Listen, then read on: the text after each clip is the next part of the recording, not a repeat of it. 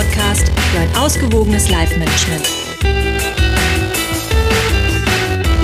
Willkommen bei der Heldenstunde. Hallo, sagt euer Gastgeber Alexander Metzler. Und heute habe ich einen Gast dabei. Ja, das wird wirklich hochinteressant, weil es ein Feld betrifft, wo ich so gar keine Ahnung von habe und er ziemlich viel. Deswegen sauge ich das Know-how aus ihm heraus, auch in der Hoffnung, dass uns hier ein bisschen die Augen aufgehen über die Welt, wie wir sie so kennen oder besser glauben zu kennen. Denn für mich waren da in diesem Aspekt, den wir besprechen werden, doch einige Sachen dabei. Da konnte ich nur ungläubig mit dem Kopf schütteln und denken, hä, so habe ich das ja noch nie betrachtet.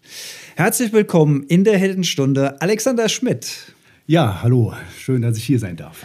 Ja, schön, dass du da bist. Wir sind heute sogar persönlich hier in dem absolut hochprofessionellen Heldenstundenstudio. Kurze Geschichte vorab, ähm, warum wir uns überhaupt kennen, Alexander Schmidt und ich. Wir sind uns nämlich begegnet auf Ibiza. Das ist einfach so interessant, dass ich es kurz vorher vorab erzählen muss. Ich lag an einem Pool und er begegnete mir in Form eines Buches. Und zwar verbindet uns beide die Leidenschaft zum Design, zum Webdesign und zum Content-Management-System Joomla. Ja, und wem das jetzt so gar nichts sagt, äh, Joomla, ein Content-Management-System, um Webseiten zu verwalten. Das ist eine Open-Source-Software, da kommen wir auch noch näher drauf heute im Verlaufe des Gesprächs. Also Open Source bedeutet eine Software, die kostenlos im Internet zur Verfügung gestellt wird, die sich jeder runterladen kann, verändern kann, benutzen kann, ohne dafür Geld zu bezahlen. Und das ist im Prinzip von der philosophischen Herangehensweise auch schon ein sehr, sehr interessanter Aspekt, denn um diese Software äh, sammelt sich eine ganze Community, die ihre Arbeitskraft da reinsteckt. Und Alexander Schmidt und auch meine Wenigkeit stecken einen Teil unserer Arbeitskraft da rein. Ganz viele andere stecken einen Teil ihrer Arbeitskraft da rein. Und nur so kann diese Software ja, wachsen und gedeihen und das weltweit. Also auch ein sehr spannender Aspekt. Aber darum geht es heute gar nicht im Einzelnen, sondern es geht. Ja, heute geht es um äh, Bitcoin.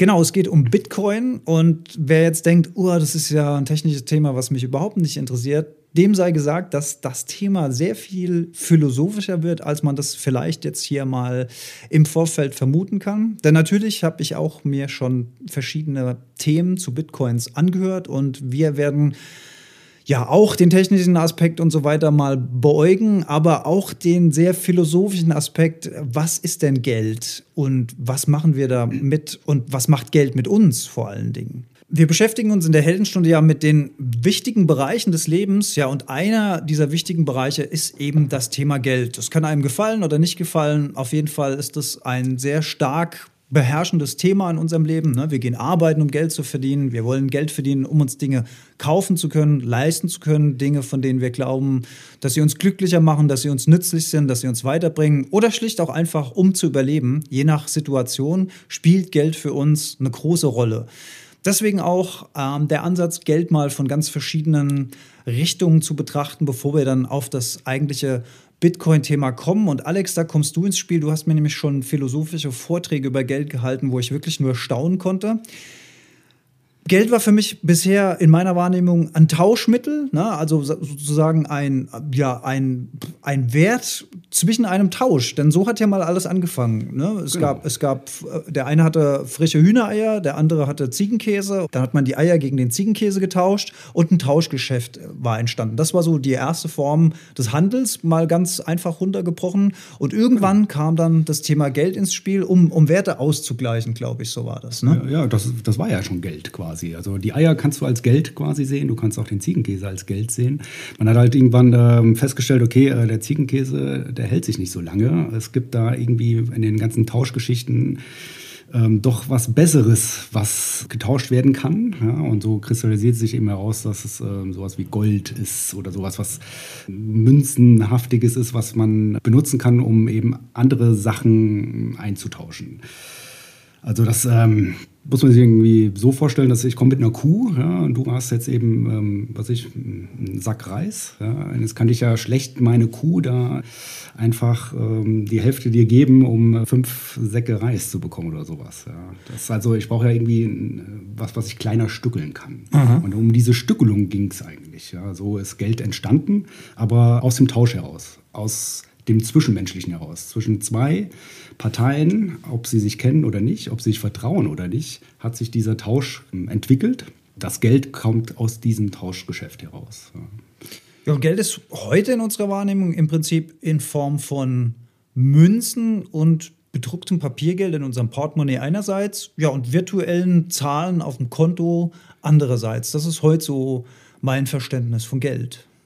Genauso ist es. Das, was wir momentan eigentlich als Geld empfinden, ist eigentlich auch super virtuell, weil ähm, das wenigste davon hast du wirklich bar in deiner Tasche, sondern ein Großteil davon, ich sag mal so 90 Prozent, äh, das ist als Zahl äh, Online-Banking auf deinem Konto erscheint dort. Ja. Und das läuft darüber ab. Es läuft eigentlich nur, weil es über Jahrzehnte hin über Vertrauensbasis eben schon immer so lief. Wir kennen das. Die äh, Mutter hat Geld so verwendet, wie wir es verwenden. Die Oma hat Geld so verwendet, wie wir es verwenden. Und das Ganze wird eben quasi äh, durch Vertrauen gestützt. Wir vertrauen darauf, ähm, dass das auch weiterhin so funktioniert das ist ja eh, Geld ist eigentlich nur ein Versprechen für die Zukunft. Ne? Ich vertraue darauf, dass wenn ich einen Geldschein habe, dass ich damit genauso weiter tauschen kann, wie es vorher war. Und äh, dieses Vertrauen, das setzt quasi Geld voraus. Jetzt ist es so, dass äh, wir das Vertrauen haben in, oder haben sollten in die Banken und in den Staaten, die ja das Geld herausgeben. Momentan ist es halt so, dass das Geld, was wir verwenden, EU-weit verwendet wird. Ne? Das ist der Euro. Der Euro, genau. genau. Und ähm, da ist schon der erste Aspekt, der sich unterscheidet zwischen ähm, das Geld, wie wir es verwenden, und das Geld, wie es im Internet verwendet wird, über Bitcoin. Weil der Euro ist ja zentral verwaltet. Das ist ja, ähm, wie soll ich sagen, ähm, kommunistischer geht es quasi nicht, wenn ich eine Stelle habe, Zentralplanung, die das Geld herausbringt. Ja, die EZB steht ja unweit von uns in Frankfurt. Kann man von hier aus sehen sogar. Und da ja. sind die Druckermaschinen unten im Keller, ja, und äh, dort wird äh, auch von, von, einer einzigen Stelle her quasi das Geld geplant. Ja, das ist ja nichts, was frei ist. Hm. Und äh, wir leben auch nicht in einer kapitalistischen Gesellschaft, so wie es immer gerne äh, ge genannt wird. Äh, wenn wir in einer kapitalistischen Gesellschaft leben würden, hätten wir freies Geld. Und das haben wir momentan nicht, so wie wir es kennen. Aber es kommt. Und das ist eben das, was äh, Bitcoin mitbringt, dass es ja, freies Geld ist, das nicht durch Staaten und auch nicht durch Banken verteilt wird, sondern durch ein mathematisches Prinzip. Auf dem Dollarzeichen steht ja drauf in God we trust und auf dem Bitcoin kann man sich vorstellen, äh, steht drin ähm, in, in Kryptographie we trust. Mhm.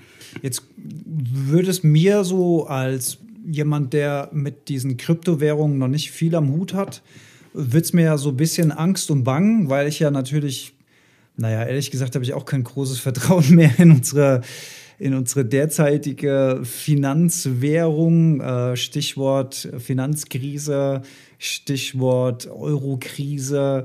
Also da geht ja eine Krise nach der nächsten, irgendwelche Blasen an Börsen platzen. Das habe ich ja jetzt auch alles schon über Jahre miterlebt. Das heißt so, das Urvertrauen, das ich vielleicht mal als Kind hatte in, in die Mark damals ja natürlich noch, bevor dann der Euro kam, das muss ich sagen, das gibt es seit einigen Jahren bei mir auch nicht mehr. Also dass ich so wirklich äh, mich entspannt hinsetze und sage, prima, ich habe jetzt hier einen Betrag X auf meinem Konto, freue mich darüber und kann mich da ganz entspannt äh, nachts hinlegen, weil ich weiß, das Geld wird auf jeden Fall in zehn Jahren immer noch so viel wert sein. So ist es ja auch schon lang nicht mehr. Ne?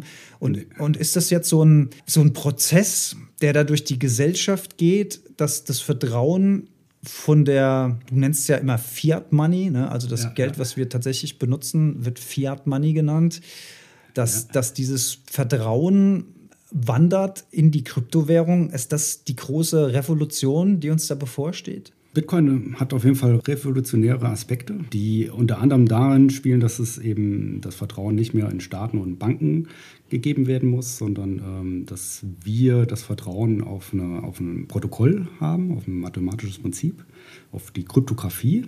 Und ja, seit Snowden äh, wissen wir, dass die Kryptographie der einzige Freund ist im Internet. Ne? Also als digitaler äh, Mensch oder digitales Abbild äh, bist du im Internet nur sicher unterwegs, wenn du was verschlüsseln kannst. Und diese Verschlüsselungsmechanismen, die unterliegen oder sind im Bitcoin-Protokoll festgelegt.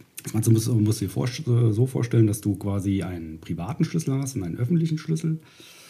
Und das ist wie bei der E-Mail-Verschlüsselung, PGP, vielleicht hast du davon schon mal was gehört. Peer-to-Peer. -peer. Das ist die, die Technik drunter.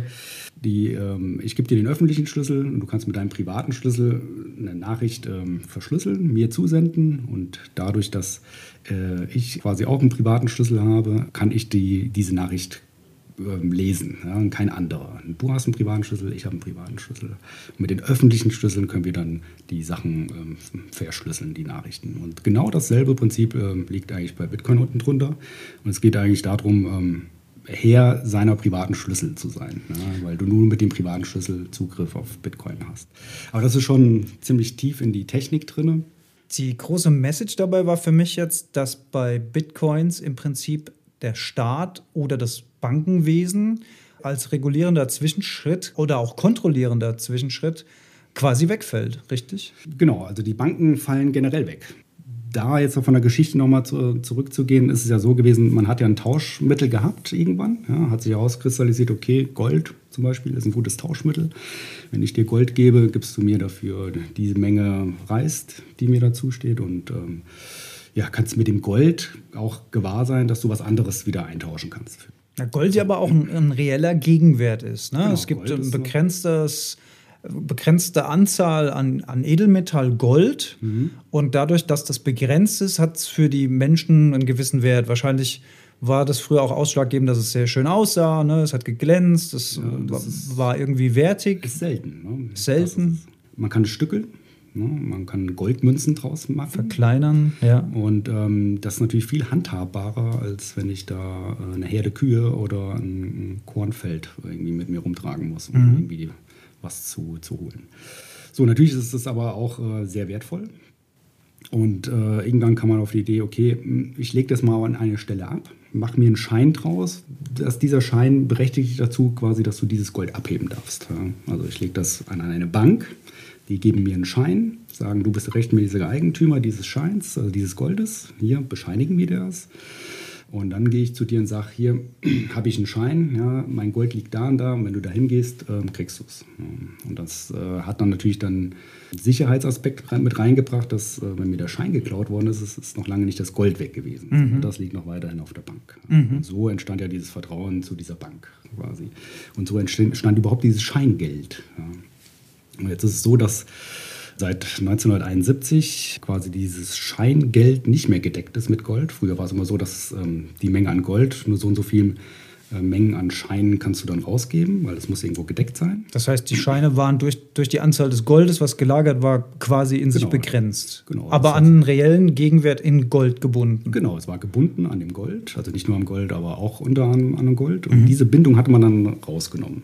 Und seit 1971 äh, machen wir quasi hier die, weltweit den das Experiment, dass äh, Geld nun aus nichts entstehen darf. Es gibt also keine reelle Gegenwert mehr, es gibt kein Gold mehr, was äh, dagegen stehen muss, sondern es ist losgelöst. Und deshalb reden wir von Fiat Money. Fiat wie äh, es werde, Fiat Money, es werde Geld. Dieser Geldschöpfungsprozess kommt quasi aus dem Nichts. Das ähm, birgt natürlich jetzt die Gefahr, oder was heißt birgt die Gefahr, dass wenn jemand die Lizenz hat zum Gelddrucken, dann wird er die auch missbrauchen. Also es wird nicht sein, okay, wir werden uns freiwillig äh, an, an, das, an den Goldstandard irgendwie halten oder so, sondern jetzt können wir drucken, wie wir wollen, dann drucken wir auch. Und seitdem ist die Geldmenge auch exponentiell gestiegen. Seit 71 gibt es also eine schöne Kurve, geht voll nach oben, so wie in den letzten zwei Wochen Bitcoins nach oben gegangen sind, hm. so ungefähr ist auch die Geldmenge nach oben gegangen. Das Ganze funktioniert eigentlich nur noch, weil wir das Vertrauen geerbt haben durch unsere Eltern, durch unsere Großeltern. Das Ganze hat immer so funktioniert mit dem Goldstandard. Ja, dieses Vertrauen hat sich ja etabliert über Jahrzehnte. Das heißt also, mit dem Schein war ich mir klar, wenn ich dann zurückgebe, gibt es eine Menge Gold dafür. Das wurde jetzt aber nicht mehr so verwendet, äh, nur anhand dieses Vertrauens funktioniert es eigentlich noch. Das heißt, das, was wir mal gelernt haben, ist im Prinzip die Basis dafür, dass unser aktuelles Währungssystem überhaupt noch funktioniert, weil ein reeller Wert dahinter eigentlich gar nicht mehr steht, sondern wenn du mir 20 Euro gibst, dann vertraue ich darauf, dass diese 20 Euro heute und morgen auch die 20 Euro noch wert sind und mir wiederum ja. jemand anders dafür irgendwelche Waren zum ja, Beispiel aus. Dieses Vertrauen geht ja schon flöten. Wenn ich jetzt zum Beispiel ähm, 1000 ähm, Euro habe, Anfang des Jahres, ja, dann bin ich mir schon gewiss, dass am Ende des Jahres diese 1000 Euro äh, nicht mehr diese Kaufkraft haben wie am Anfang des Jahres. Mhm. Also dieser, dieser Prozess, dass das Geld immer weniger wert wird, ist, da, darin liegen wir jetzt, also da sind wir gerade drin. Und das ist äh, ein sehr schlechter Prozess, ja, weil derjenige, der spart, so wie die Oma das damals gemacht hat, hier spar, Junge, dann hast du was von, kannst dir später mehr leisten. Ja, das, wurde mir als Kind auch erzählt. Spar, spar in der Zeit, dann hast du in der Not. Ja. Ne? Das war immer das, das große Credo und das, das war auch immer unsere Realität. Und ich muss auch sagen, das hat sehr, sehr lange gedauert, das zu realisieren, dass offensichtlich ein, ein, ein sparsames Verhalten nicht mehr der richtige Weg ist. Ja, ja. aber sparen ist eigentlich intelligent. Ne? Also wenn ich sparen kann, sollte ich sparen können. Und ähm, wir werden dahin gedrückt momentan in der Geldpolitik, die wir haben, dass so, so schnell wie möglich das Geld ausgeben. Nur dann hast du auch was davon. Und das ist ja schon so, kennen wir auch aus unserer Geschichte, gerade in Deutschland, aus der Weimarer Republik dass ähm, die Leute an, an, die Bank gegangen sind, haben das Geld abgehoben und haben es direkt an dem gleichen Tag noch ausgegeben, weil am anderen Tag äh, war es nicht mehr so viel wert. Ja, diese Hyperinflation, die dann stattfand, wurde dann Brote für Millionen Reichsmark da mhm. gekauft hast. Kann man auch im Museum sehen, diese alten Zahlscheine mit zig Nullen hinten dran genau. und so weiter. Und das mhm. sehen wir also, dahin kann diese Geldpolitik führen. Und ähm, wir haben momentan die Inflation, wir kennen nichts anderes als Inflation. Ja, meine Mutter zum Beispiel jetzt auch über 60, ähm, die hat sechs Jahrzehnte lang nichts anderes kennengelernt, dass Geld immer weniger wert wird. Das heißt, das Geld wird immer weniger wert. Aber früher war doch, also wenn ich jetzt meine Eltern so höre, hast du doch früher, wenn du so das traditionelle Familiensparbuch hattest, da hast du deine ich glaube mal so 8% oder sowas auf dein, auf dein gespartes Sparbuch obendrauf bekommen. Einfach so, also es wäre für uns unvorstellbar, ohne Risiko. Das hat sich einfach verzinst. Das heißt, wenn du ein bisschen Geld gespart hast, hast du damit richtig viel Geld aus sich selbst generiert. Das waren dann doch eher Zeiten, wo Geld mehr geworden ist. Ja, das waren noch Zeiten, wo, wo das so funktioniert hat. Ja äh, wo es auch intelligent war zu, zu, zu, sparen, wo du eben was dafür bekommst. Aber ähm, das eine ist ja der Wert, der dann hinterher dabei rauskommt. Wenn du, jetzt, du kriegst ja jetzt auch Prozente, ja, zum Beispiel 3% auf dein Sparbuch. Ich weiß nicht, wie viel ist das? Ich glaube, da kriege ich gar nichts drauf. also ich glaube, Spar, also ich glaube, sowas, das ist doch mittlerweile bei 0,5, wenn überhaupt, oder. Mhm. Ja, mal angenommen, du kriegst 3%. Okay, ja, nehmen wir das mal an. Würde, würde ich sofort machen.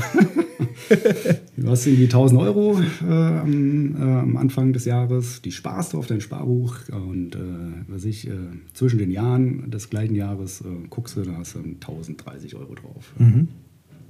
Dann denkst du boah, geil, du hast 30 Euro einfach durch nichts bekommen. Gewinn. Ja, Gewinn sozusagen. Ja.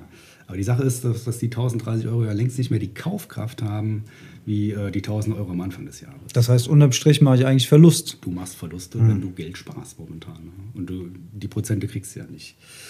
Die Bank, äh, das birgt ja eh noch eine Sache äh, in sich. Ähm, du gibst die 1000 Euro dahin und äh, gehst ja davon auch aus, dass wenn du dann dahin gehst zur Bank, kriegst du die 1000 Euro wieder. Aber die Bank äh, muss die 1000 Euro ja gar nicht äh, aufbewahren für dich, sondern nur ein Zehntel davon. Das sind 10 Prozent. Diese Reserven diese zurückhalten müssen. Und mit den anderen 90 Prozent können die was anderes tun.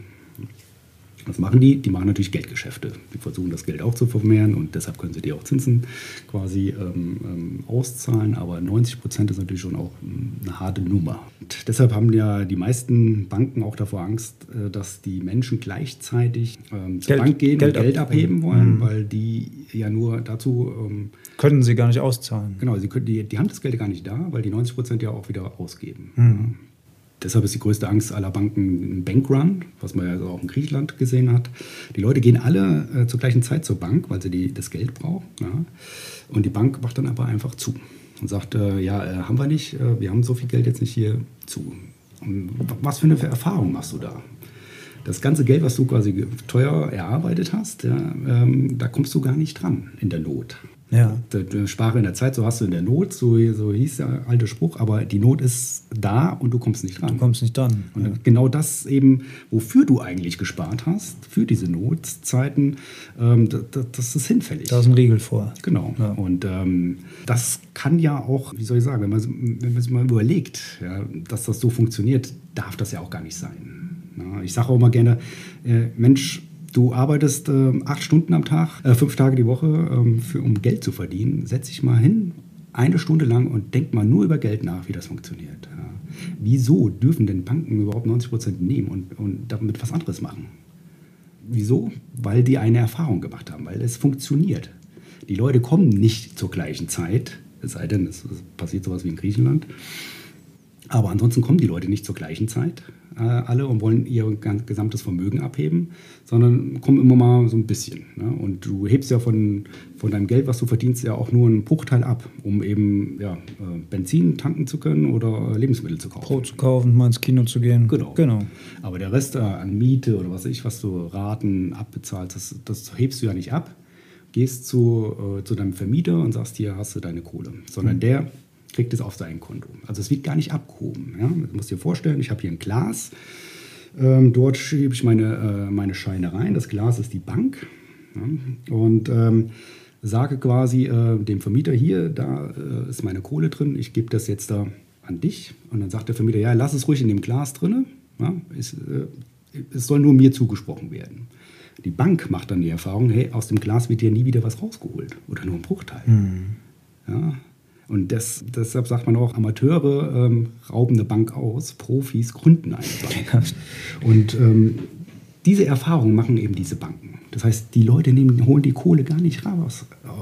Das, was ihnen eigentlich zusteht, das wird überhaupt nicht rausgeholt für ihre Zahlungen. Ja, aber auf der anderen Seite bietet die Bank ja natürlich aber auch na gut, wenn man jetzt Griechenland betrachtet, eben nicht. Ich wollte gerade mit dem Argument um die Ecke kommen, dass die Bank ja auch äh, eine Sicherheit anbietet. Ne? Also wenn ich jetzt 1000 ja. Euro habe und lege die unter mein Kopfkissen und der Einbrecher kommt und nimmt es mir weg, dann ist es halt weg. Und mein Sicherheitsgefühl sagt mir, wenn die 1000 Euro auf der Bank sind, dann liegen die da sicher. Aber das ist eben genau der Trugschluss, äh, dem wir unterliegen. Es ist ja nicht sicher. Die nehmen dir die 900 Euro weg von den 1000 und machen damit irgendwelche Dinge. Ja?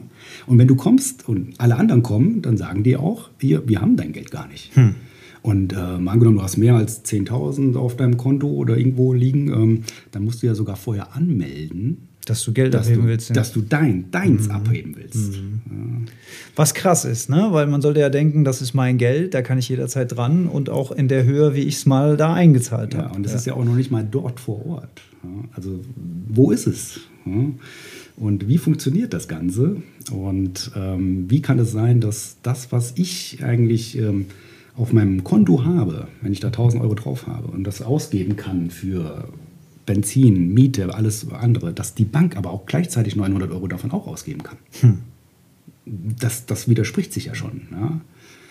Naja, dieses Problem ist quasi gelöst worden damals von, äh, damals, äh, 1. November 2008, als Satoshi Nakamoto ein Papier veröffentlicht, ein White Paper über Bitcoin und äh, die Peer-to-Peer-Technik. Und der hat nämlich ein Problem gelöst, dass es nicht mehr möglich ist, Geld doppelt auszugeben. Dieses Double Spending. Dieses Problem wurde quasi gelöst. Weil du dort einen Wert eins zu eins zu einer anderen Person transferierst und diese Person dann diesen Wert komplett verfügt. Genau. Richtig. Zum Beispiel, du gibst 1000 Euro rein, die Bank würde 900 Euro davon nehmen und ausgeben, dann wäre auf deinem Konto auch nur noch 100 Euro. Mhm. Ja. Und äh, momentan ist ja so, dass da 1000 immer noch steht. Mhm. Ja, auf deinem Konto. Eine virtuelle Zahl quasi. Mhm. Und ähm, trotzdem kann, kann die, kann, können die Banken was, äh, damit handeln. Ja, dann müsste es eigentlich auch von deinem Konto abgezogen werden und eben äh, woanders hinkommen. Ja. Aber dieses Prinzip, dieses ähm, doppelt ausgeben, äh, wurde eben mit der Peer-to-Peer-Technik gelöst und das Ganze wird einfach gelöst, indem man Transaktionen öffentlich macht. Transaktion, das heißt also, ich überweise dir was. Ja. Das Ganze wird abgespeichert als Transaktion äh, in die Blockchain. Also das ist eine große Datenbank. Und da kommen alle Transaktionen rein, die es jemals gegeben hat. Und dadurch kann das Netzwerk prüfen, okay, diese Transaktion hat gestimmt, diese Transaktion ähm, verifizieren wir. Das kann nicht nochmal passieren. Ja, also dieses Geld kann nicht nochmal ausgegeben werden, sondern das ist von dieser Adresse zu der anderen Adresse gelandet. Und damit ist der Drops erstmal gelutscht und abgeschlossen. Genau, das, das, ist, das ist eigentlich die, die wesentliche Technik hinter Bitcoin, ist eigentlich dieses Problem gelöst zu haben vom Double Spending, also von dem doppelten, ähm, dass, dass man halt was nicht einfach reproduzieren kann, sondern dass man ein Gedächtnis hat ein Langzeitgedächtnis, die Blockchain. Dort werden alle Transaktionen ähm, gespeichert. Und so äh, wird das Netzwerk auch äh, mir immer bestätigen oder kann das Netzwerk bestätigen, dass ich von meiner Adresse zu deiner Adresse was äh, überwiesen habe und dass das nicht mehr unumgänglich ist, also nicht mehr zurückzuführen ist. Ich kann auch nicht irgendwie Bitcoin einfach ähm, verdoppeln. Ne? Jeder, der sagt, okay, wir leben in einer digitalen Welt, ich habe jetzt zum Beispiel eine, eine Datei, eine PDF-Datei oder sowas, ähm, da kann ich ja einfach kopieren, wieder einfügen und habe so verdoppelt. Ja, Wäre eine schöne Sache. Wir sind ja schon auch ein bisschen älterer, äh, ältere Semester. Wir kennen ja noch die, äh, als die Millidisc rauskam von Sony, die haben ja sogar damit geworben, jede Kopie ein Original. Also dieses äh, Digitale, als das überhaupt gekommen, äh, gekommen ist, dass ich kopieren und beliebig oft vervielfältigen kann. Ja, dieses Problem wurde damit quasi gelöst mit der Bitcoin-Technik, dass ich eben nicht einfach irgendwie beliebig viel kopieren kann.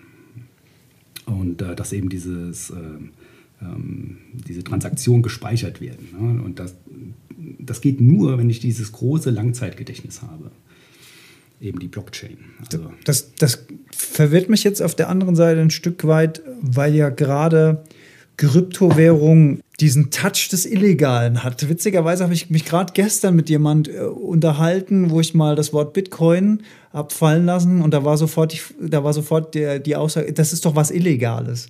ja, also wirklich. ja, also de, viele, genau, viele, viele ähm, bringen, kommen wir natürlich jetzt aufs Darknet zu sprechen und das, was so der der gemeine Mensch in der Presse so immer so in der letzten Zeit, also ich rede jetzt bevor der Bitcoin-Hype überhaupt aufkam. Dann mhm. war so alles, was so, ich sag mal in Anführungszeichen, in der, in der, normalen Bevölkerung über die Presse ankam, war, dass irgendwelche Leute im Darknet irgendwelche illegalen Transaktionen mhm. mit Kryptowährung, sprich mit Bitcoin betrieben haben. Ne? Sei es Waffen, sei es Drogen oder whatever. Das war immer so das, was so an Land gespült wurde, sozusagen. Ja, damit hat man natürlich äh, Bitcoin in, in Verruf gebracht, kann man sagen, weil äh, äh, das ist ja nicht, weil Bitcoin in der Welt ist, äh, ist das passiert, sondern das war einfach nur ein Tauschmittel. Ja? Und das passiert natürlich Jahrzehnte vorher auch mit, mit normalem Bargeld. Ja? Wenn, wenn du, äh, was ich, äh, die Bilder siehst von äh, Escobar, der einfach das Papiergeld in seinem Keller ähm, gebunkert hat und einen ganzen Keller voller Papiergeld hat. Ja? Also diese, diese, diese bösen Sachen, die passieren natürlich auch mit Bargeld. Ja? Aber jetzt mit Bitcoin hat man eben ähm, gemerkt, okay, das ist natürlich noch komfortabler. Ja?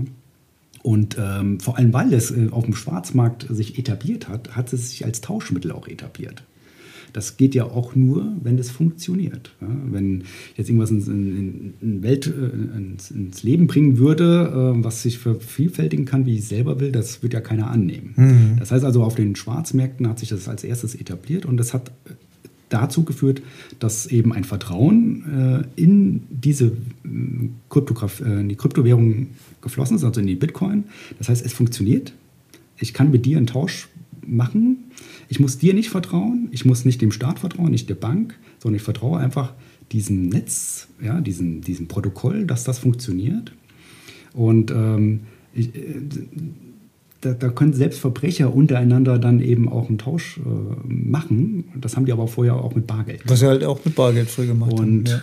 Ja. Äh, das hat also mit Bitcoin nichts zu tun, sondern einfach nur, ähm, das ist die Berichterstattung, ähm, dass Bitcoin mehr in Verruf gebracht wird man will es quasi, ja, diesen illegalen Touch äh, quasi da ähm, mit reinbringen. Es ist selten sowas wie bei heise.de mal gekommen, die sich dann wirklich über das Protokoll mal unterhalten. Und, ähm, also ganz sachlich. Darüber, genau, mhm. mal sachlich an die, an, an die Thematik rangehen.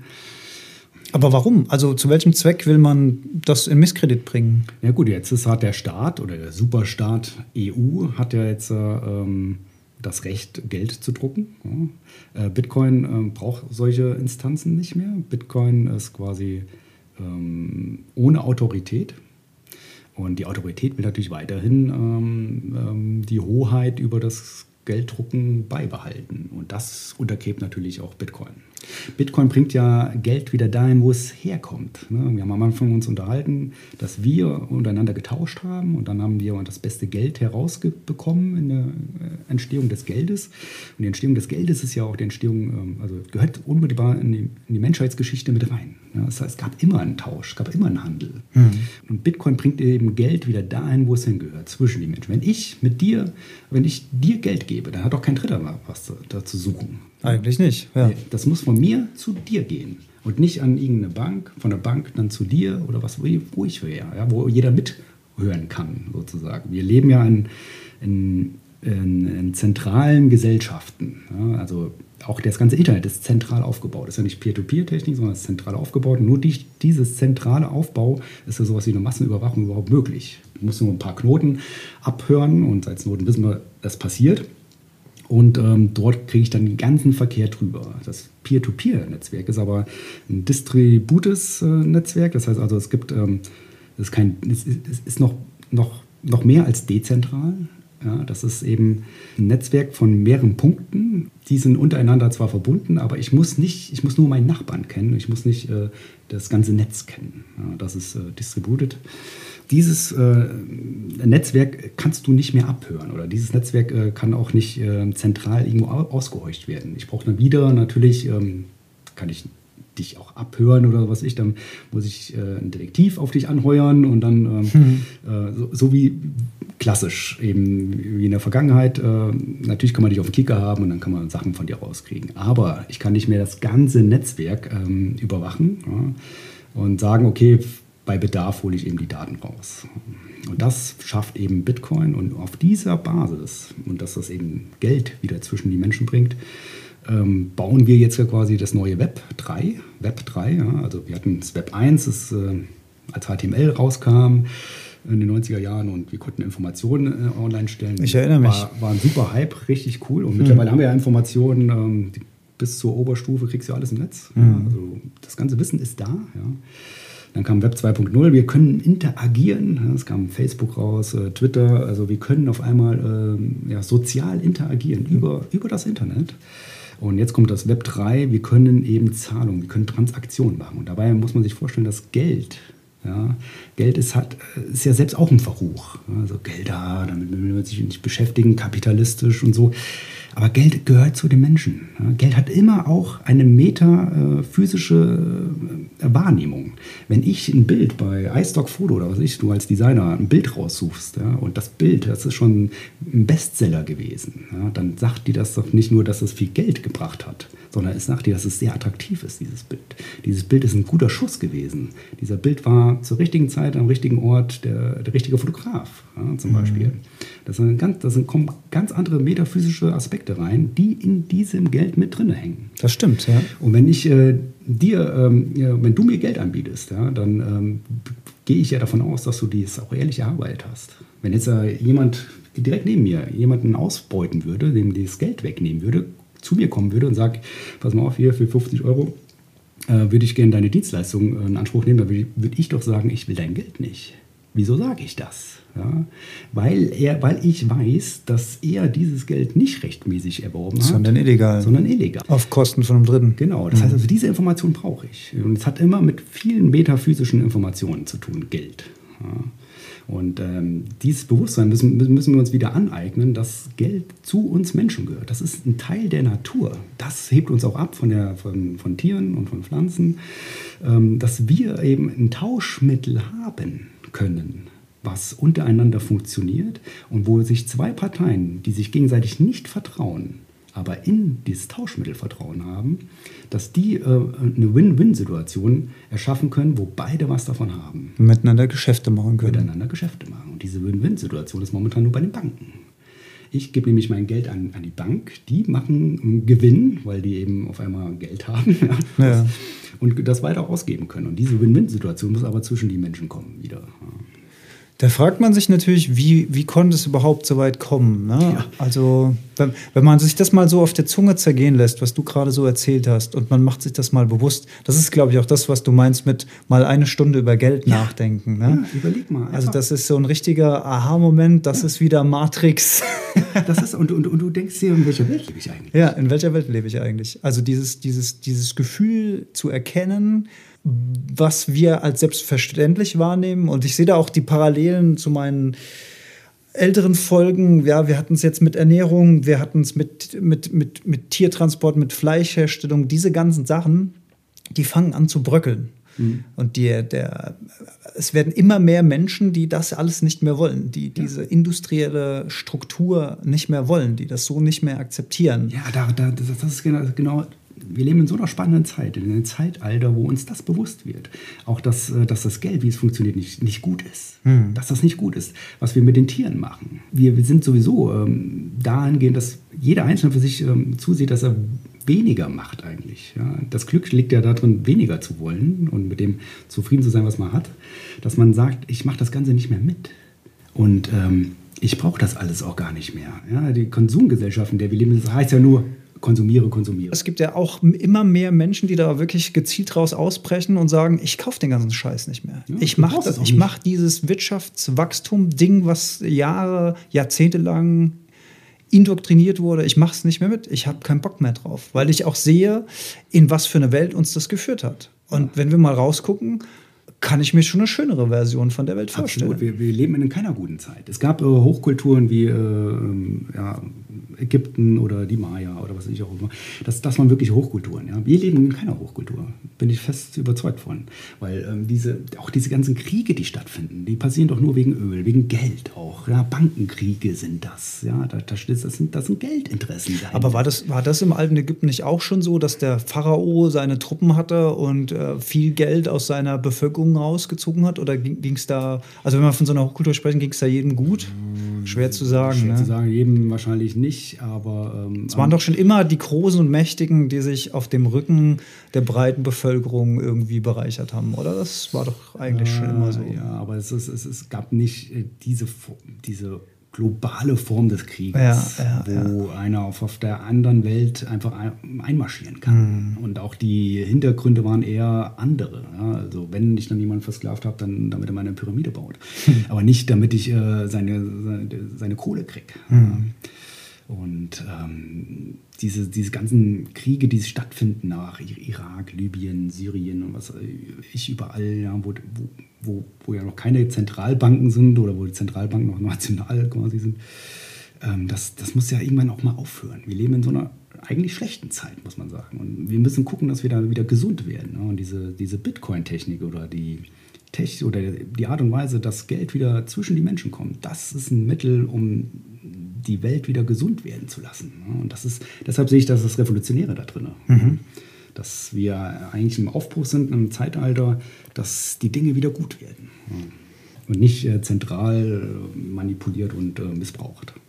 Dass eine technische Revolution tatsächlich zur Heilung oder ja, Verbesserung der Welt führen kann, finde ich einen ganz spannenden Aspekt, weil ich jemand bin, der der Technik, ja, ich will nicht sagen, naja, doch skeptisch kann man schon sagen. Also wenn ich mir die technische Entwicklung jetzt mal von der industriellen Revolution bis hin zum Computerzeitalter so anschaue, und wenn man dann mal so Hollywood mit reinmischt, ne, ich, ich sage jetzt mal Terminator zum Beispiel, also Maschinen, vernetzte Maschinen, ähm, Cyberintelligenz, ja, wir, wir, wir hören ja oder lesen auch immer mal wieder von spannenden Experimenten, die die Global Player da so machen, sprich Google oder so, die an, an, an äh, künstlicher Intelligenz arbeiten, da kann einem schon Angst und Bange werden. Deswegen finde ich das ein schöner und spannender Aspekt, wenn mal jemand hier steht und sagt, ah, die technische Revolution, die kann auch Heilung bringen. Ja, auf jeden Fall die Welt verbessern. Weil momentan, wie es eben läuft, ähm, es einfach gnadenlos missbraucht wird und ähm, es ausartet. Ja? Und ähm, Geld wieder zurückzubringen, wo es hingehört, zwischen die Menschen, würde nie zur Ausartung führen. Und das ist eben das, das Spannende daran. Und natürlich muss man eben gucken, dass ähm, ähm, das, was man vorher äh, der Bank äh, übergeben hat, dass man das dann auch dann selbst in der Hand hat. Das heißt also, du musst äh, Banking betreiben. Und viele, die sich bisher noch irgendwie ähm, damit nicht so richtig abgefunden haben, überhaupt Online-Banking zu machen, ja, da führt dann irgendwann kein Weg mehr dran vorbei, das wirklich zu machen, weil Bitcoin ist nur in Verbindung des Internets möglich. Bitcoin kann nur online funktionieren. Deine Bitcoins sind immer online. Das, was du offline nehmen kannst, sind deine privaten Schlüssel. Ist natürlich dann auch Vertrauen in die Technik notwendig. Ich sage jetzt mal ganz platt, wenn mal kein Strom mehr da ist, dann löst sich auch dein virtuelles Geld in Luft auf. Ne? Nein, eben nicht. Das Bitcoin-Protokoll, äh, das Peer-to-Peer-Netzwerk, ist ähm, immer aufrecht, sobald es nur einen einzigen Peer, also eine einzige Person gibt, eine einzige Stelle, die dieses Netzwerk ähm, am Leben erhält. Also wenn hier Strom rausgeht, meinetwegen ganz Deutschland ähm, kein Internet, ja, dann wird das Netzwerk von den anderen Stellen quasi weiterhin aufrecht gehalten. Also Frankreich wird ja dann weiterhin Strom geben und dann, sobald da Internet ist, ist äh, Bitcoin safe. Du hast übrigens, äh, wenn du eine Bitcoin-Wallet herunterlädst, lädst du auch die komplette Blockchain herunter, softwaretechnisch. Ähm, die Blockchain ist mittlerweile ein paar Gigabyte groß. Das vielleicht mal kurz für, für unsere Hörer, die so gar nicht technisch bewandert sind. Blockchain, kann man das in zwei Sätzen erklären, was die Blockchain ist? Ja, das ist eine Datenbank, die alle Transaktionen ähm, ähm, speichert. Und je mehr Transaktionen es gibt, desto größer wird die. Das ist Blockchain, der Name sagt schon, Blöcke wo äh, Transaktionen eben gespeichert werden und Chain als Kette. Ja. Das heißt, ein Block nach dem anderen wird da aneinandergereiht. Das stellt eben sicher, dass keine Transaktion doppelt ausgeführt werden kann. Mhm. Somit kann kein Bitcoin doppelt ausgegeben werden. Und das erzeugt eben dieses Vertrauen in die Währung. Ja, das ist quasi ein super Langzeitgedächtnis. Und jeder kann ja nachgucken. Das ist wie öffentliche Buchführung. Und, und wie erklärt man, also wenn das so öffentlich und so einsehbar ist und so mhm. nachvollziehbar, wie erkläre ich mir dann, dass so viele illegale Transaktionen im Darknet damit stattfinden. Also wenn man das doch so wunderbar nachvollziehen kann, wie das kann das denn sein, dass das Geld so missbraucht worden ist? Ähm, was ich nachvollziehen kann, sind nur die Transaktionen. Ich weiß, dass von einer Adresse zu der anderen Adresse Geld gesendet worden ist. Das war's. Ich weiß nicht, wem dir die Adresse gehört. Ja? Ah. Ich wenn, wenn ich dir Geld überweise, dann wissen wir beide das klar. Ja. Aber nach außen hin, auf der Blockchain heißt es nur von der einen Adresse zu der anderen Adresse. Ah. Hm. Jetzt natürlich so, wenn ich diese Adresse mit irgendeinem Datum von dir in Verbindung bringen kann, dann weiß ich ja, okay, ähm, die Adresse gehört dir. Und dann ist es eben quasi anonym. Dann ist es aufgedeckt. Ja, zum Beispiel, wenn ich auf Tauschbörsen gehe, geht es nur so. Ich kann aber natürlich nicht nachvollziehen, was, du, was dann passiert. Du kannst ja von dieser Adresse zur nächsten Adresse dann überweisen. Das kann ja auch eine Adresse für dich selber sein. Mhm. Man kann beliebig viele Adressen erzeugen mit einer Wallet. Das heißt, ich kann mir selbst Geld senden ich kann aber auch dem Vermieter Geld senden. Wo es dann irgendwie passiert, das äh, ist dann nicht nachzuvollziehen. Aber es gibt äh, auch andere Kryptowährungen, die eben das noch verfeinern mit der Anonymität, dass ich ähm, selbst die Transaktionen nicht mehr nachvollziehen kann. Und da kommt dann sowas wie Dash bei raus oder Monero, die auch auf Blockchain basieren, also auf der Bitcoin-Technik, aber die eben ein paar Attribute anders haben technisch etwas anders äh, aufgestellt sind, um eben ja noch andere ähm, Eigenschaften zu, zu erwirken. Was, was mir bei dem Aspekt, den du genannt hast, vorhin mit dieser Eigenverantwortung gut gefällt, also Eigenverantwortung ist ja auch so ein Stichpunkt, auf dem ich auch in anderen Bereichen immer wieder gerne zurückkomme, diese Eigenverantwortung fürs eigene Geld. Da muss ich mich auch selbst ganz stark an der Nase ziehen, weil Du hast mir eine kleine Bitcoin-Schulung gegeben schon. und ich stelle mich also wirklich wie der erste Mensch. Ich hatte schweißnasse Hände dabei, weil das für mich alles so, weißt du, ähm, ein, ein, ein, Scheingeld oder eine Münze, die steckst du halt in dein Portemonnaie, das kennst du, das weißt ja, du. Ne?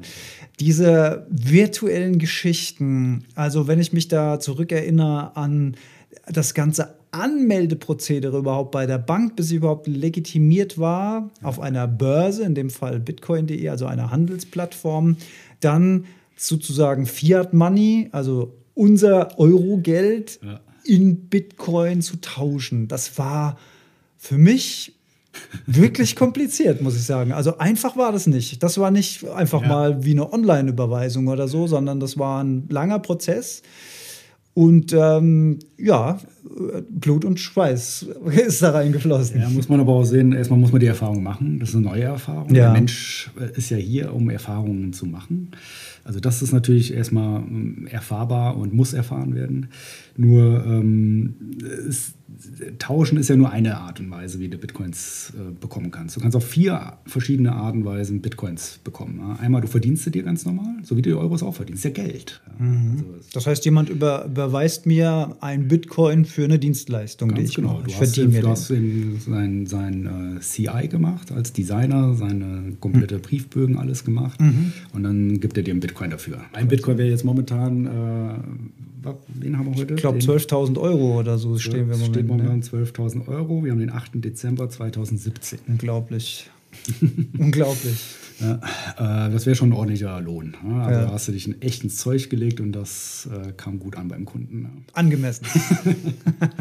Also du verdienst es einmal. Das ist die eine Art und Weise. Mhm. Die zweite Art und Weise, wie du äh, Bitcoins bekommst, ist eben durch die Tauschbörsen. Ja, das heißt also, du hast hier Euros, möchtest gerne Bitcoins haben, also tauschst du die. Jetzt könntest du mit irgendjemandem tauschen oder eben über, über so eine Börse gehen. Das ist quasi die Schnittstelle von der alten Welt zur neuen Welt. Und, äh, Sowas wie bitcoin.de. Bitcoin.de ist hier in Deutschland die einzige Bitcoin-Börse, die ähm, nennenswert ist. Die sind auch, ähm, auch vertrauenswürdig. Die machen ihren Job richtig gut. Ja.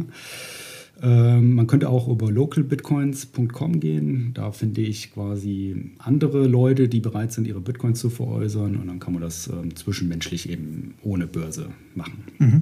So, das ist die, eine, äh, die zweite Art und Weise, wie ich Bitcoins bekommen kann. Also keine Handelsplattform, sondern eine Community-Plattform, wo man Kontakt direkt zueinander aufnehmen kann. Genau. Die dritte Art und Weise, wie ich Bitcoins bekommen kann, ist, äh, indem ich äh, Spenden annehme. Zum Beispiel bin ich ein allgemeinnütziger Verein und ähm, wie Wikipedia oder was ich was.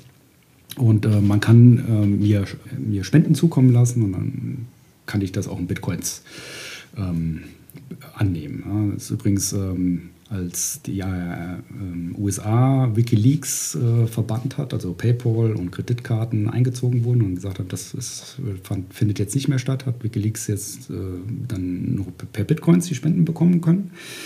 Und die haben sich hinterher dann auch bedankt, äh, dass das das Beste war, was denen hätte passieren können, weil PayPal und Kreditkarten kostet ja alles auch Geld. Ja, also fies. Gut, jetzt die dritte Art und Weise. Und die vierte Art und Weise, wie du Bitcoins bekommen kannst, ist, du stehlst sie. Ja. Aber das äh, wollen wir ja nicht. Wir sind ehrliche Menschen und außerdem ähm, der Staat und die Banken, die äh, mögen, äh, die mögen keine Konkurrenz. Ja. also diese vier Arten und Weisen geht es. Also du kannst es ein- einfach selbst akzeptieren. Aber du kannst sie doch auch meinen, oder? Stimmt, du kannst meinen in, ins Leben rufen, aber das ist mittlerweile so kompliziert, so schwierig geworden, dass das für den allgemeinen Bürger nicht möglich ist. Nicht mehr möglich also es ist. gibt Mining-Farmen, richtig große Farmen, die in Island, in China, was ich wo auf der Welt aufgebaut sind. Da sind dann weiß ich, Tausende, Abertausende von Grafikkarten und ASIC-Miners drin. Also ASIC, das sind ganz das sind Rechner, die machen nur eine einzige Sache gut. Und das ist eben äh, bestimmte Hash-Aufgaben zu lösen. Und durch diese Hash-Aufgaben äh, kommen eben Bitcoins zur Welt. Ja, also die müssen ja irgendwie irgendwo herkommen. Äh, Die kommen eben her, wenn bestimmte mathematische ähm, Aufgaben gelöst sind und dann ein Block gefunden wird. Ähm, derjenige, der Miner, der diesen Block gefunden hat, der darf sich dann momentan, glaube ich, auf äh, 25 Bitcoins freuen. Und diese Bitcoins sind dann in der Welt und können dann ausgegeben werden. Aber ist es denn dann nicht auch schon wieder so, dass diejenigen, die Power haben, die Macht haben, die Geld haben, Ja. um solche Farmen aufzubauen, dass die dann einfach immer noch reicher werden, weil wir als Privatpersonen gar keine Chance mehr haben, was zu meinen, also sprich einen Bitcoin zu finden, nenne ich es jetzt mal? Es gibt, ähm, das ist in der Tat ein Problem. Es gibt äh, in dem Protokoll selbst ähm, das 51 Prozent äh, feindliche Übernahmeproblem, eben dass äh, das wieder auch zentralisiert wird. Ja? Also die, die Miner immer stärker werden und äh, dass eben das Minen zentralisiert wird. Und deshalb ähm, ist es nur gesund für Bitcoin, wenn es mehrere Miner-Firmen gibt. Aber momentan kristallisieren sich halt einige wenige heraus, die ziemlich groß werden. Früher hast also ganz am Anfang konntest du mit Grafikkarten und das selbst machen. Ja.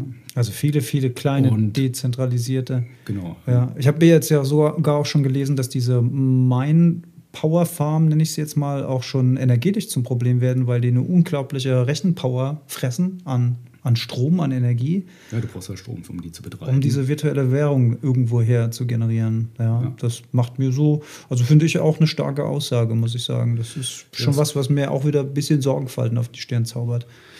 Ja, wobei ich eigentlich sagen muss, ähm, klar, das ist ja verbraucht, das ist das eine, aber ich finde es ziemlich clever eigentlich, dass durch die Gier des Menschen das überhaupt ins Leben gerufen wird. Also nicht durch, äh, wir sind, ähm, ähm, ideal, äh, ideal, idealistisch drauf und bringen das quasi zur Welt, sondern durch die Gier. Und das ist ja ein ziemlich starker Motor. Und so kam es eben, dass dann ASIC äh, Miner überhaupt, also von den Grafikkarten, das, was jeder noch zu Hause machen konnte, kamen dann auf einmal ASIC Miner, äh, ja, ASIC Maschinen, ASIC Rechner ins Leben. Es gab Firmen, die, die äh, produzieren oder immer noch produzieren. Butterfly Labs, glaube ich, ist eine. Und ähm, dort kannst du solche äh, Maschinen auch erwerben. Du auch als ähm, Normalbürger. Ja. Und dann haben sich eben Leute zusammengetan und gesagt, okay, jetzt kaufen wir ganz viele dieser Maschinen und dann meinen wir auf äh, Teufel komm zusammen. Ja. Und mhm. ähm, diese Mining-Farmen kann man aber auch partizipieren. Also das ist ein Service, der bereitgestellt wird. Du kannst dann selber sagen, okay, ich nehme da auch daran teil. Für ein, so und so viel ähm, Bitcoins zum Beispiel kriege ich dann so und so viel Rechenpower. Das sagt mir dann, dass ich so und so viel Bitcoins äh, oder Anteile an Bitcoins im Monat dann zurückbekomme. Ist das eigentlich sicher dann oder ist das eine Art Glücksspiel?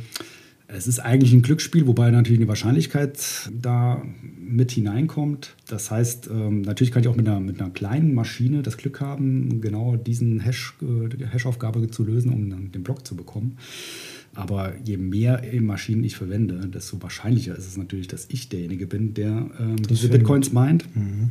Und da kommt dann Wahrscheinlichkeitsrechnung einfach ins Spiel. Mhm. Ja, und und dadurch, dass Bitcoins ja beschränkt sind auf 21 Millionen, mehr Bitcoins wird es nicht geben, aber die sind natürlich noch äh, millionenmal teilbar. Also ein Bitcoin ist äh, durch eine Million auch teilbar und die kleinste Einheit nennt, nennt man Satoshi. Satoshi. Ja.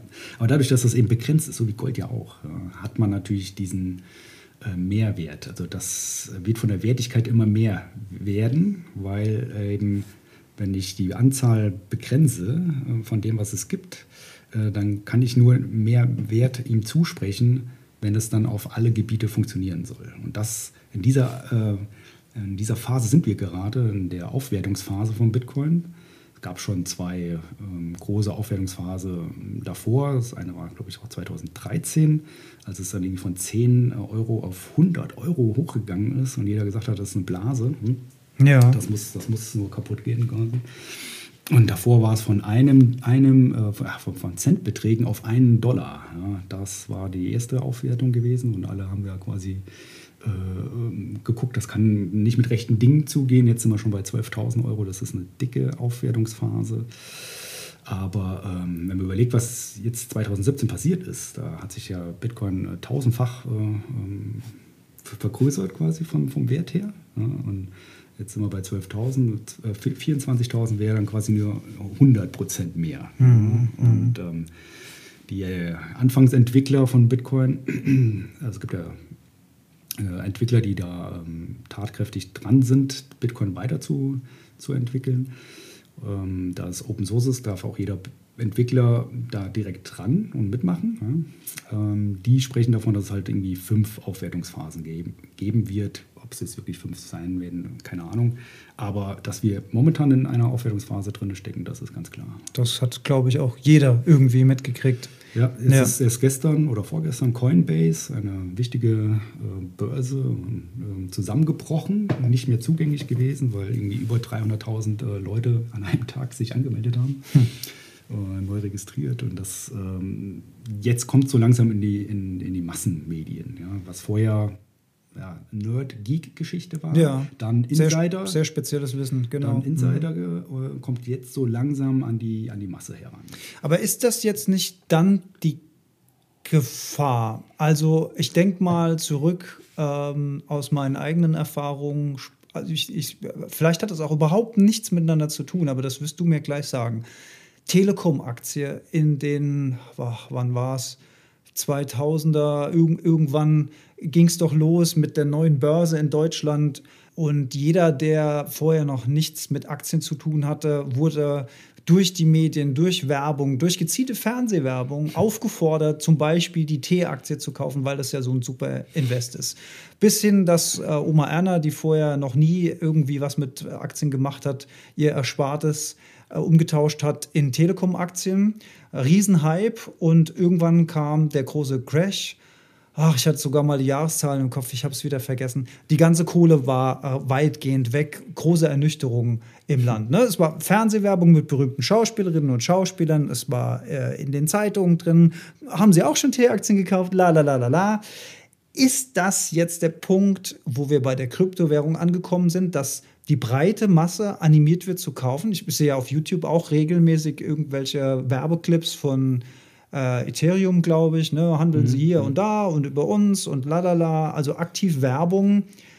Ist das jetzt die Blase? Ist das jetzt die Überhitzung? Haben wir morgen alle nichts mehr davon? Oder stecken wir gerade erst im Anfang?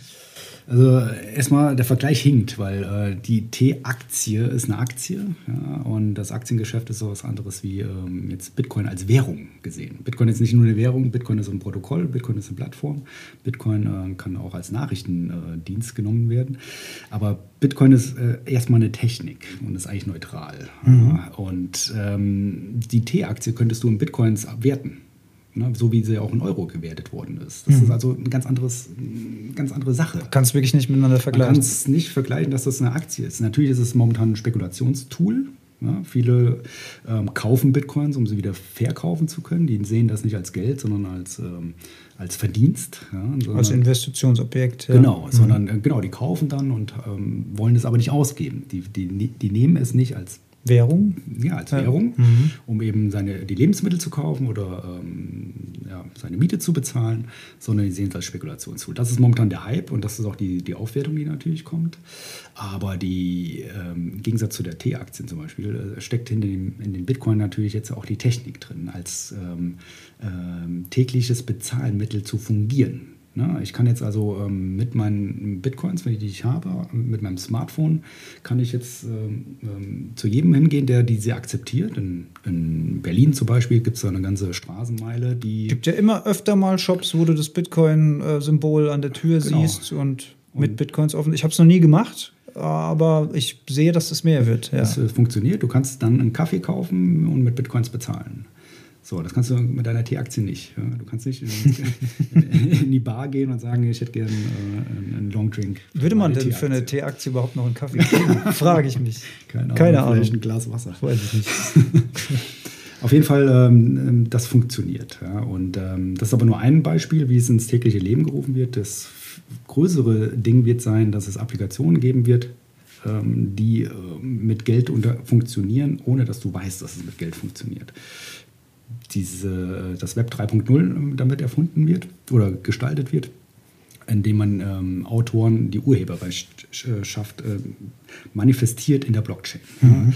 Also ich habe dann einen Artikel geschrieben und du kannst den nur aufrufen, wenn du einen gewissen Centbetrag dann auch dafür bezahlst. Und wir reden hier wirklich über Centbeträge, da soll es ja hinkommen. Und ähm, das wird eben gerade entwickelt. Da gibt es schon viele dezentrale Apps, die ähm, auf der Blockchain-Technik basiert. Allerdings nicht als Bitcoin-Technik selber, sondern als Ethereum, was du eben schon angesprochen hast. Mhm. Was auch äh, Bitcoin-Technik ist, aber ganz andere Eigenschaften hat wie, wie Bitcoin selbst als Währung. Und diese dezentralen Apps sind quasi die Zukunft. Die Zukunft ist dezentral. Und die bringen eben Geld wieder zwischen die Menschen, aber auch in der Interaktion, das, was wir als Web 2 in die, in die soziale Interaktion, da wird Geld wieder eine Rolle spielen. Wenn ich ja, zum Beispiel, was ich eben schon gesagt habe, mit dem Bild, ja, wenn ich das, ähm, wenn das hoch bezahlt ist, dann ist das sehr attraktiv. Mhm. Wenn ich jetzt einen Artikel aufrufe, dieser äh, Artikel äh, hat schon, was ich, 10.000 Euro eingenommen, dann ist das auch ein guter Artikel. Dann ist der inhaltlich wertvoll. Muss so sein, ja. ja es kann nur so sein, mhm. sonst würde der niemals so oft so viel wert sein. Genau. Ja. Genau dahin kommt ja wieder Geld, in diese Wertigkeit, die ich eben haben kann. Oder wenn ich deine Dienstleistung anbiete, du äh, verkaufst die äh, per Internet, ja, dann deine Bestseller-Logos, das sind die, die wirklich äh, deine Glücksgriffe sind und wo du vielleicht nicht viel, viel Zeit, aber viel Kreativität reingebracht hast. Und dann ist das ein, ein, Maßstab, also Geld ist dann ein Maßstab für deine Kreativität. Und da kommt eben jetzt das Geld wieder ins Spiel. Und wir sehen das nicht mehr nur als Bezahl. Äh, Medium, sondern auch als äh, Medium der Attraktivität, der Kreativität, der, diese ganzen metaphysischen Sachen, mhm. die, die wir gar nicht in der Begrifflichkeit eigentlich in der Gänze fassen können da kommt das eben da wieder hin. Und das ähm, kann eine T-Aktie nicht.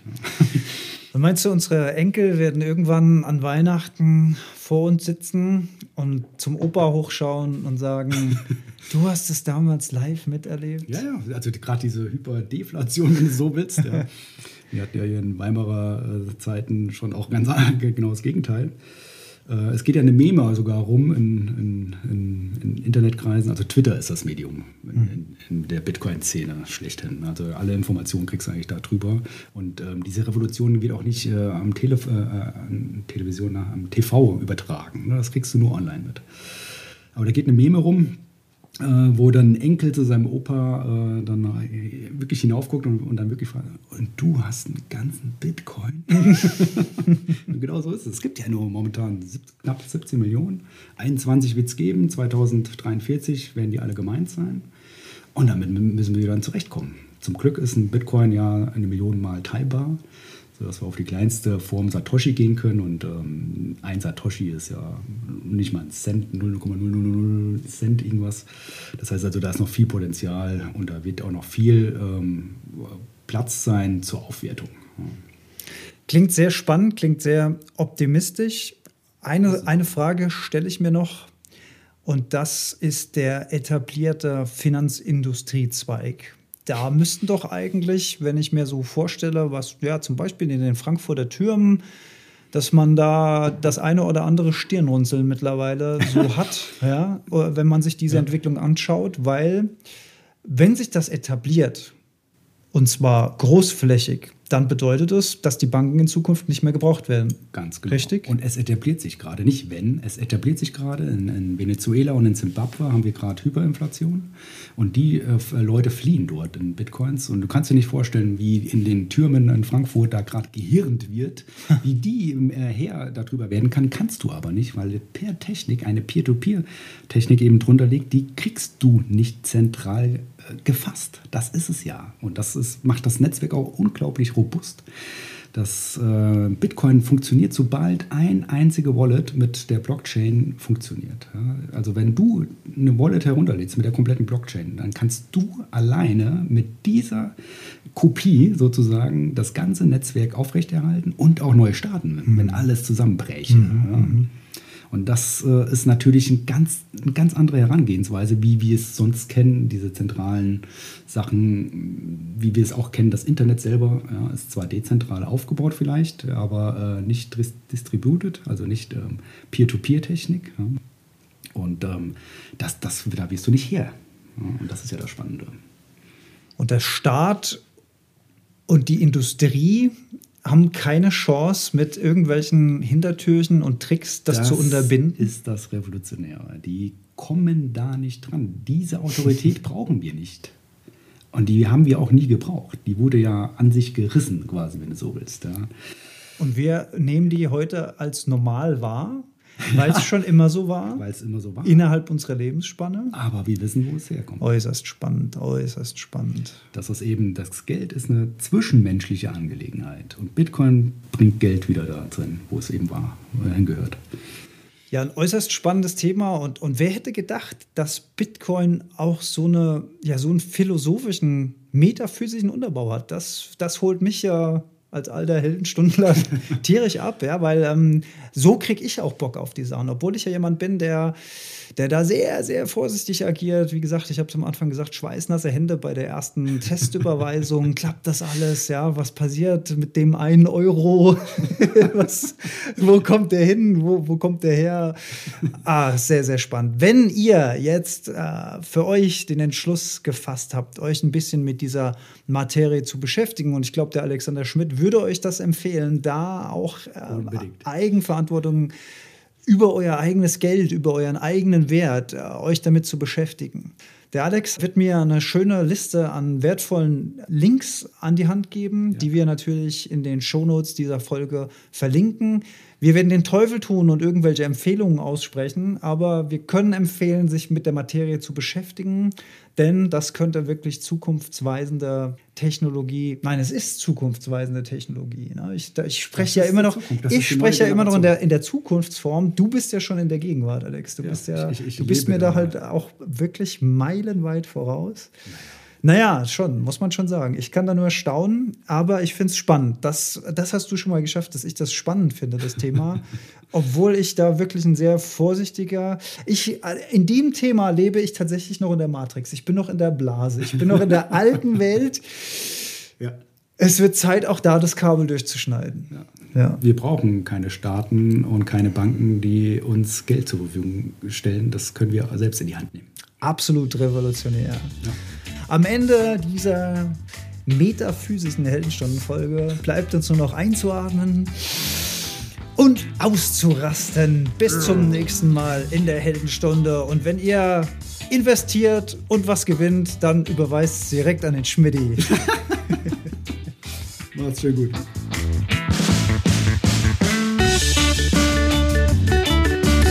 Ja, herzlichen Dank fürs Zuhören.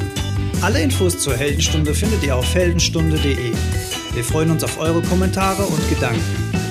Wenn euch die Heldenstunde gefällt, teilt sie gerne in den sozialen Medien und besonders hilft uns eine 5-Sterne-Bewertung auf iTunes, denn diese macht den Podcast sichtbarer und somit auch für andere Hörer leichter zu finden. Herzlichen Dank dafür und bis ganz bald in der Heldenstunde.